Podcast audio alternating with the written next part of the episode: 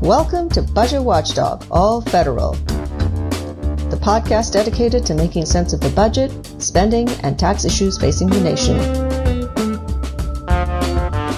Cut through the partisan rhetoric and talking points for the facts about what's being talked about, bandied about, and pushed to Washington. Brought to you by Taxpayers for Common Sense. And now, the host of Budget Watchdog AF, TCS President Steve Ellis.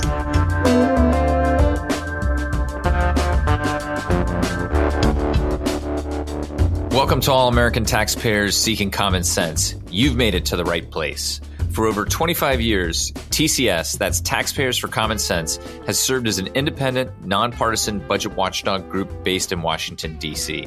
We believe in fiscal policy for America that is based on facts. We believe in transparency and accountability because no matter where you are in the political spectrum, no one wants to see their tax dollars wasted. Today on the podcast, we're back with the latest evidence of the increasing cost to taxpayers from climate change. Follow the money, they say. Well, loyal listeners of this show know that that is all we do around here follow the money. And here to shine a light on the fat stacks of taxpayers' cash that is being laid down on climate in 2023 is TCS Senior Policy Analyst Josh Sewell. Welcome back to the podcast, Josh. Hey, glad to be back. It's been a while. It has. It has. You know, you're about to lose your frequent flyer status. I keep getting a paycheck, so I know you didn't completely forget about me. Never. So, Josh, even before the ink was dry on the debt ceiling deal, lawmakers were demanding a separate supplemental bill to increase defense spending. And FEMA's disaster relief fund has incurred nearly $19 billion in obligations this calendar year and is expected to be fully exhausted by next month, right when hurricane season heats up. Give us the update prognosis, Doctor. How much is climate really adding to taxpayers' tab in 2023? In 2023, who knows? Like, it's not even August yet, Steve. True, but the fiscal year ends September 30th, so we're most of the way there. How does it look so far? Pricey. You know, I'd say after initially predicting a near normal hurricane season back a couple months ago, forecasters are now expecting warmer waters to make it busier than normal. So, yeah, hurricane season technically starts June 1st. Um, it's really August into the fall where the bulk of the activity happens. And when you're saying warmer water, I mean they're talking 100 degree water off of the coast of Florida. I mean that's that's that's hot tub temperature. And you know, you're you're absolutely right that it's sometimes these storm seasons they start slow, but then they get big. And so Katrina was at the end of August in 2005, and then that year you also had Rita in September and Wilma in October, both huge storms that have had their their names retired. Superstorm Sandy was in October of 2012.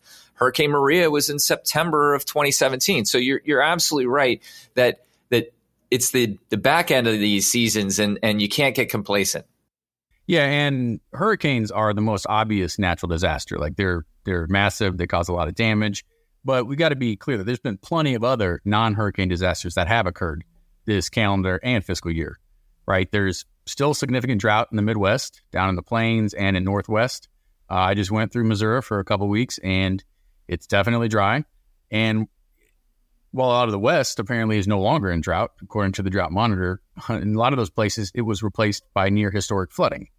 And so, like you said, 100 degree water, there's been 100 degree temperatures for 40 straight days. In some places, even more than that now.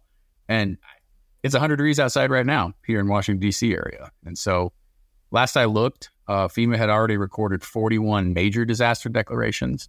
Uh, and the Secretary of Agriculture himself has designated nearly half the country as eligible for disaster assistance. Yeah, I mean the heat's no joke, and it's certainly, and it's not even been as bad around here as it has been in in Texas and other parts of the South, where it's just been um, staggering and without without stop. Uh, the, the, the so-called heat dome um, holding that down, and so these are. And when you have like high heat and drought, then you have a chance of wildfires too. To bring another one up there, and heck, a wildfire that wasn't even in the United States, uh, one that was in Canada, was affecting the air quality all along the eastern seaboard, which um, that has that has those implications too.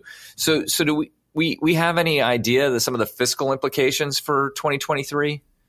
Yeah. So everyone's favorite federally subsidized crop insurance has already paid over 19 billion dollars in lost payments um, for various losses, and there's talk of appropriating even more emergency spending on top of that act money. And FEMA's disaster relief fund has incurred nearly $19 billion also in obligations so far this calendar year. Uh, and I can tell you it's going to go even higher. And the last projection was that that fund would be completely exhausted before the end of August. Uh, so, right when those hurricanes are likely to start heating up. And also, as we shouldn't forget that flood insurance, uh, the authorization for that program, it's done at the end of this fiscal year as well. And so it ha- it's going to have to be renewed.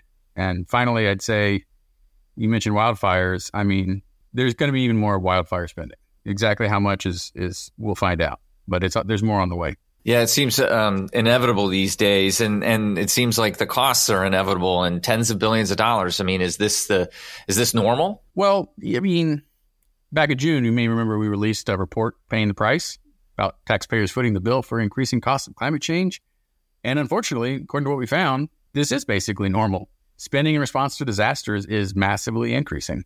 Podcast listeners, we told you about that uh, that report back in uh, episode forty seven. You can give that a listen again. Um, uh, and that podcast, we were joined by our allies at E two um, to discuss that report along with some of the work that they are done. But um, Josh, you were not on that podcast, so let's hear your thoughts about it. Yeah, I mean, I think it's a great product. I mean, we all worked on it. I'd say Sheila, Autumn, Mike, all the folks you've heard on these podcasts, basically we looked at federal spending mostly in the disaster response recovery. And I'd like people to know I've talked to some folks about the report. It's not 100% exhaustive of every single dollar we've spent. Yeah, we acknowledge that. But it is an accounting of the major categories. And I think it really does show how disaster spending has really increased uh, over the last few years. So, Josh, um, remind uh, our listeners of some of the findings. Yeah. So, again, I say there's solid evidence that climate change is increasing costs for taxpayers. That's the, the the most important part of that report. So you can just look at the numbers. Presidentially declared disasters have tripled from 200 in the 60s to 600 in the first decade of this of this current century. And it's I think it's really important to look at 2017, the year 2017 alone.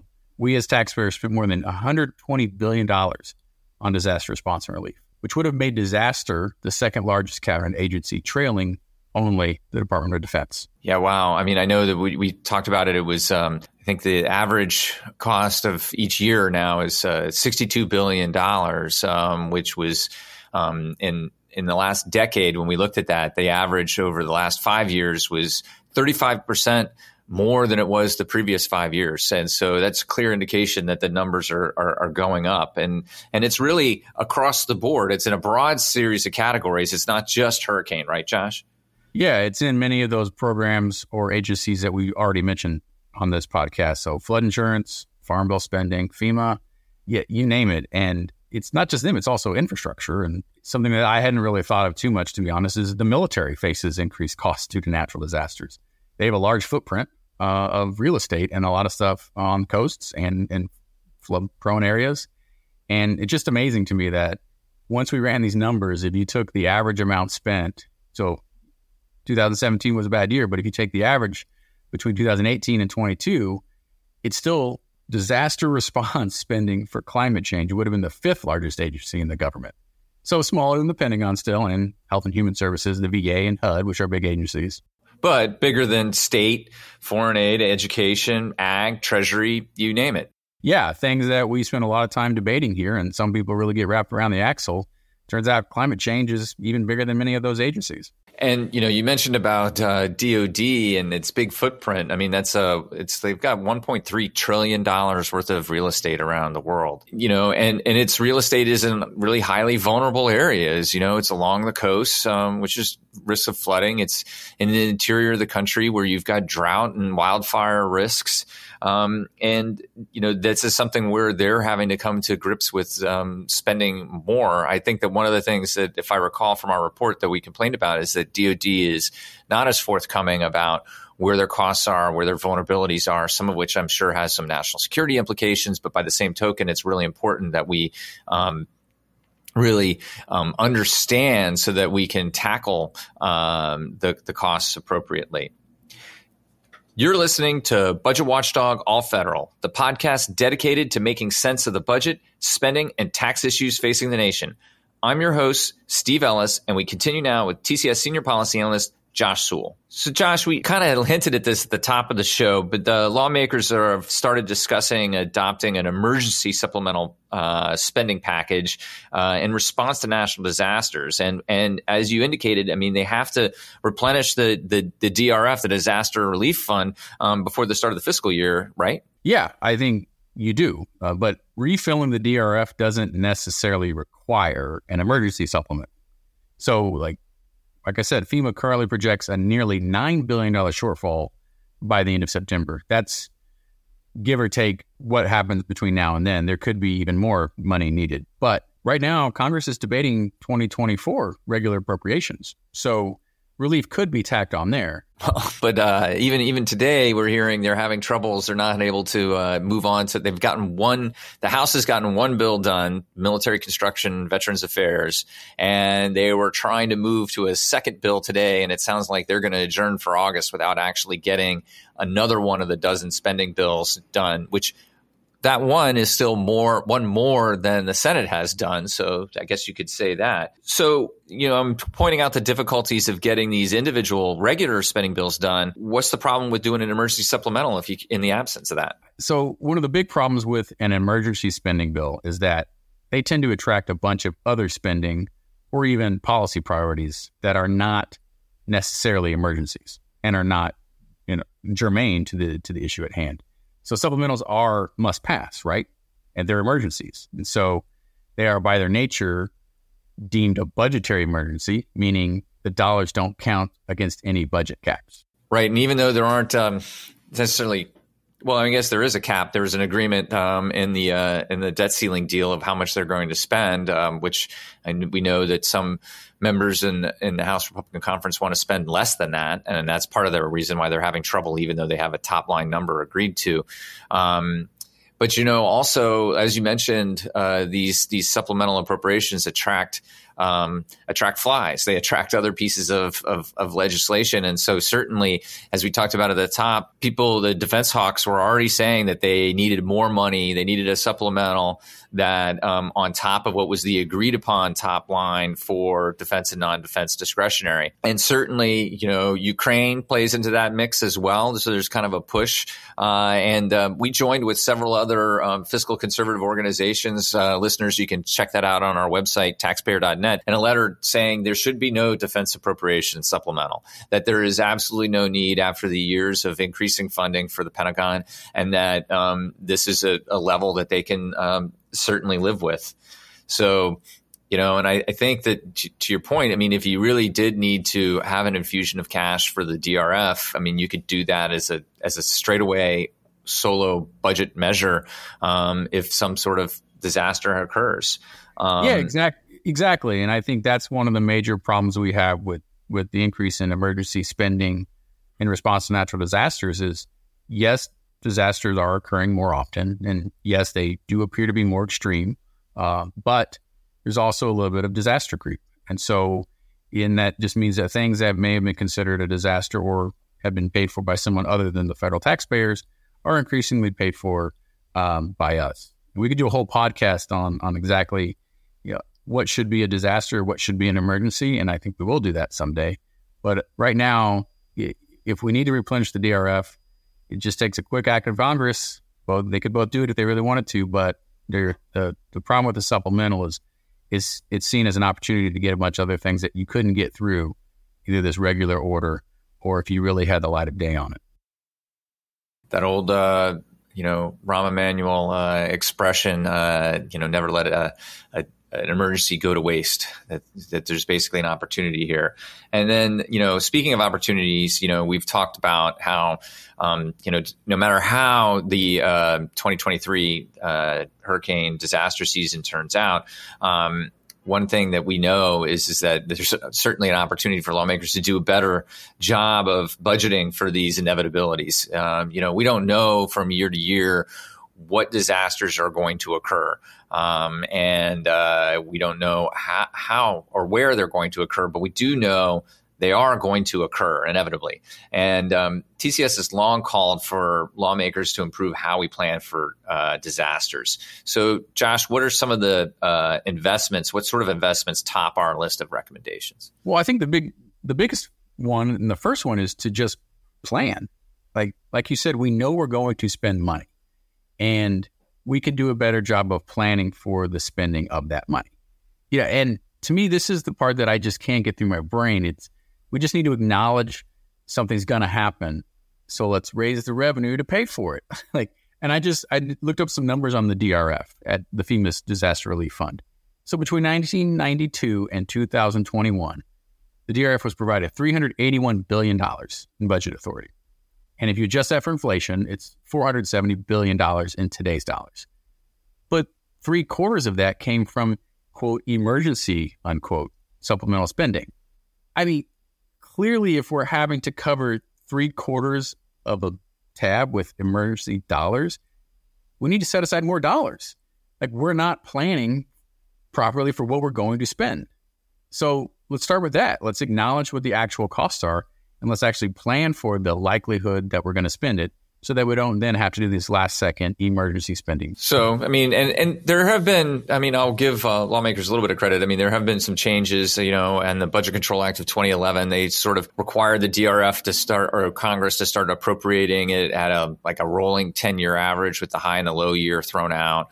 Um, so that's something that I'd be curious to see, you know, and we can talk about this in a future podcast, what it looks like, um, you know, since 2011, 2012. But it's absolutely correct that if you plan ahead and you kind of and that and this also goes to communities and kind of the demands on communities and states and that they know they're going to um, have sort of they know what their risks are in the certain disasters. You know, I mean, Harvey in 2017 hit Houston, but Ike hit Houston just a few years before that, and they should have known exactly what what could happen and how to respond and how to be do better um, with Harvey than that that happened with Ike. Exactly, and that's why part of this, when we have this disaster response, especially in the disaster recovery phase, when we're not doing the immediate saving of lives because of the response, is we got to make sure that the assistance comes in a manner that it helps communities mitigate the effects in the future. So it helps them become better prepared. And so you have to be more resilient to disasters. Like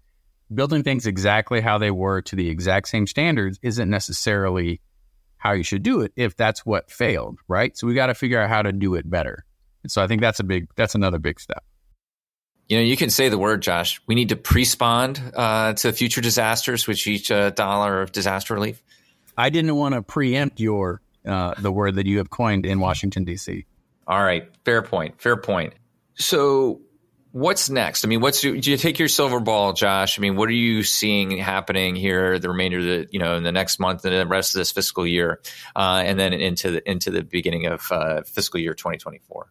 Well, I think it's uh, the numbers don't lie. I think it's likely we're going to see a big emergency spending bill. Uh, the question is, how big is it going to be?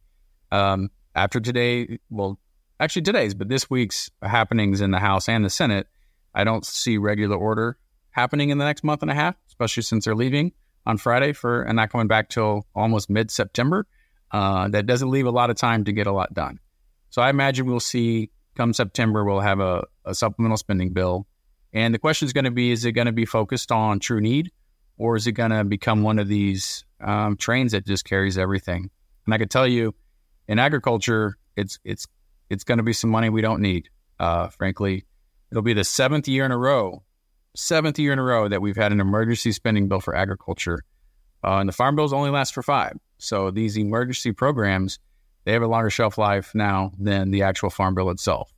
So, I mean, I'm a little not optimistic in that realm, but I think those of us who are a little, while we do see still have these sort of calm waters in the Atlantic, and we're not dealing with an emergency hurricane right now, um, I'm optimistic that some folks uh, can do some some planning ahead, so we can at least sort of look at what we have done in the past. Where, how did we respond to the past hurricanes, uh, and how can we uh, in the short term, uh, mete out that money in a supplemental, uh, maybe not in a one massive amount of money, but uh, just what we absolutely need, and then come back with more later if we need it. To basically do some of this reevaluation of our past work, which is one something we've long called for lawmakers to do. Is we don't oppose emergency spending, but we oppose doing it every year without looking back and saying what worked last time, what didn't, and how can we try to make things better in the future. Because as we all say, this isn't just about money. This is also about lives. Right? That's the most important thing in the emergency spending is this stuff puts people in harm's way if we don't do it correctly. Exactly, and you know, you you have um, you know, you have the uh, the Transportation Safety Board. If you have a train derailment or a small plane crash, and they do a whole analysis of what exactly happened. We have a major disaster hitting major cities, spending billions of dollars, and there is no um, look back and no other review to say, "Hey, this is what we did right. This is what we did wrong. This is how it should be responded to in the future." Um, just doesn't doesn't happen, at least not nearly enough. Um, so, Josh, I was just uh, uh, recently talking to a lawmaker that um, has been around, uh, been in office longer than I've been at TCS, and so that's a long time. Uh, and um, he said that he didn't see any way that they were not going to have a government shutdown um, here in the beginning of the fiscal year. That they're not going to get the spending bills done. That there's people who are cheerleading for that, and uh, so I'm curious what your thought is on that too. I try not to think that far ahead, unfortunately. That's not an unreasonable expectation in this Congress. Um, however, it only takes a handful of folks to gum up the works in both the House and the Senate right now, uh, and I can see where that where that lawmaker would think so. Um, I'm an optimist. I think cooler heads will prevail, uh, at the very least, to avoid the shutdown. Yeah, we're not going to get the they're not going to get the spending bills done, um, but I think avoiding a shutdown. I think there's enough institutional memory of what has happened the last couple of times that I, there's enough folks that, that want to avoid that. But I've been wrong a couple of times, so I hope I'm not wrong this time. I hope you're not wrong too, because as uh, podcast listeners know, government shutdowns are incredibly wasteful. I mean, all those civil servants get paid back pay; they don't do their work, and it's not a criticism of them; it's a criticism of the system, and it doesn't save a dime. It actually costs uh, taxpayers money. All right, Josh Sewell, thank you for joining me on the podcast again today. Happy to do it. And just a tease to the future, if you want to hear more about ag spending and, and, and ag policy, we've got you covered because we're going to be talking the Farm Bill coming up um, with Josh. So back to trying to establish his gold level, platinum level frequent flyer status. And also uh, Sheila Korth, our, our, our, another colleague that works on ag policy. Well, there you have it, podcast listeners. The increasing disaster intensity, the increasing cost to taxpayers, and the uh, volatility brought on by climate change and how it requires requires an increased federal focus on preparing for future disasters. This is the frequency. Mark it on your dial. Subscribe and share, and know this. Taxpayers for Common Sense has your back, America. We read the bills, monitor the earmarks, and highlight those wasteful programs that poorly spend our money and shift long term risk to taxpayers. We'll be back with a new episode soon, and I hope you'll meet us right here to learn more.